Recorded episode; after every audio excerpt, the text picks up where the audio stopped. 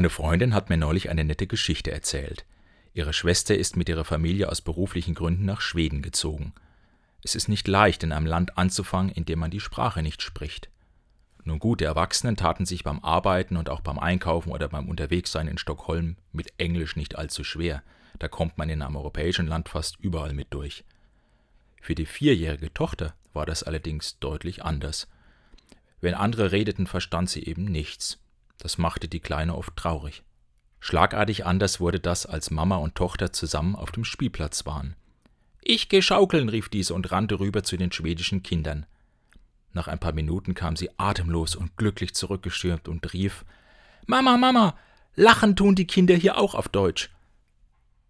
Es ist gut, dass es Sachen gibt, die keiner Sprache oder Nation gehören oder andersherum, die allen gemeinsam sind. Lebensfreude und Spiel.